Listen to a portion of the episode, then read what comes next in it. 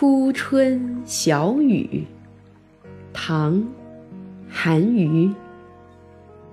天街小雨润如酥，草色遥看近却无。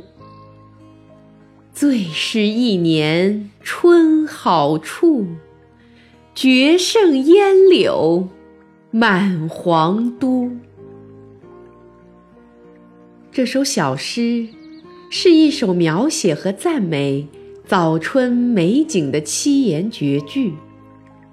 诗的风格清新自然，看似平淡，实则却绝不平淡。首句点出初春小雨，以润如酥来形容它的细滑润泽。准确地捕捉到了春雨的特点，造句清新而优美，与杜甫的“好雨知时节，当春乃发生。随风潜入夜，润物细无声”有异曲同工之妙。第二句。景陈首句，写草沾雨后的景色，以远看似有，近看却无，描画出了初春小草沾雨之后的朦胧景象，写出了春草刚刚发芽时若有若无、稀疏矮小的特点。可与王维的“亲爱入看无，山色有无中”相媲美。第三句和第四句对初春的景色大加赞美。最是一年春好处，绝胜烟柳满皇都。这两句的意思是说。早春的小雨和草色，是一年的春光中最美的东西，远远的超过了烟柳满城的衰落的晚春景色。写春景的诗，在唐诗中多取明媚的晚春，而这首诗却取早春咏叹，认为早春。比晚春的景色优胜，别出心意。前两句体察景物之精细，已经令人称赞；而后两句如奇兵骤至，更在人意料之外。诗人只运用了简朴的文字，就将常见的小雨和草色。描绘出了早春的独特景色，刻画细腻，造句优美，构思新颖，给人一种早春时节湿润、舒适和清新的美感，表达了作者充满对春天的热爱和赞美之情。全篇中绝妙佳句。便是那句“草色遥看近却无”了。早春二月，在北方，当树梢上、屋檐下都还挂着冰令的时候，春天连影子也看不见呢。但若是下过一番小雨后，第二天，春天就来了。雨轻轻地走过大地。留下了春的印记，那就是最初的春草芽儿冒出来了。远远望去，朦朦胧胧，仿佛有一片极淡极淡的青青之色，这便是早春的草色。看着它，人们心里顿时充满了欣然的生机。但是当人们……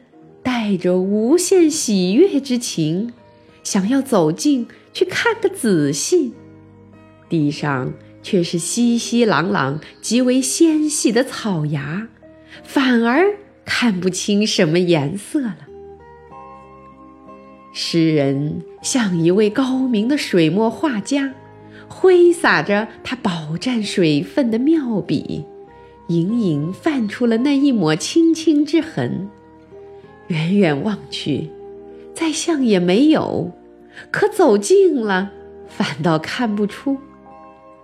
这句“草色遥看近却无”，可真谓兼摄远近，空处传神。这诗歌的背景，便落在天街上的纤细小雨。透过雨丝遥望草色，更给早春草色增添了一层朦胧美。小雨又润又酥，像奶油一般。受了这样的滋润，那草色自然是新的。有这样的背景来衬托。这草色也自然美了。最后，诗人还来个对比：绝胜烟柳满皇都。因为遥看近却无的草色是早春所特有的，象征着大地春回、万象更新。而烟柳已是杨柳堆烟的时候，何况满城皆是，已经不稀罕了。到了暮春三月，色彩浓重，反倒不那么惹人喜爱了。像这样运用对比的手法，与一般不同，这是一种加倍的写法。为了突出春色的特征，物以稀为贵，早春时节的草色很娇贵，正如韩愈。在《春雪》这首诗中写到的：“新年都未有芳华，二月初惊见草芽。”这是一种心理状态。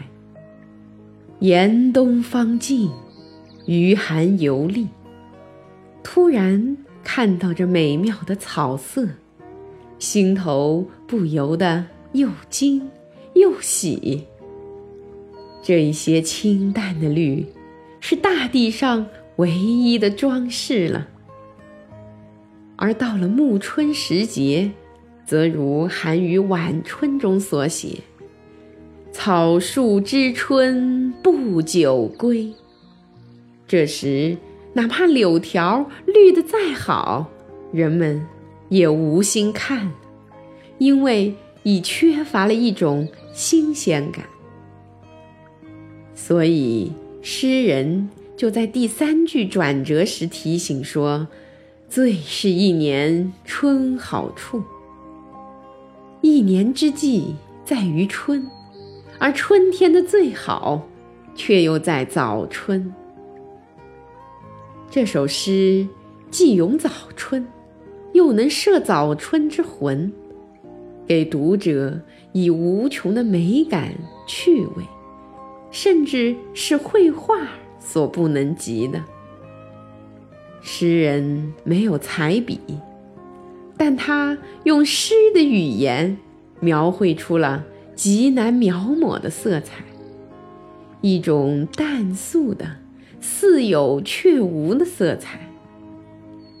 如果没有锐利深刻的观察力和高超的诗笔，便不可能。把早春的自然美提炼为艺术美。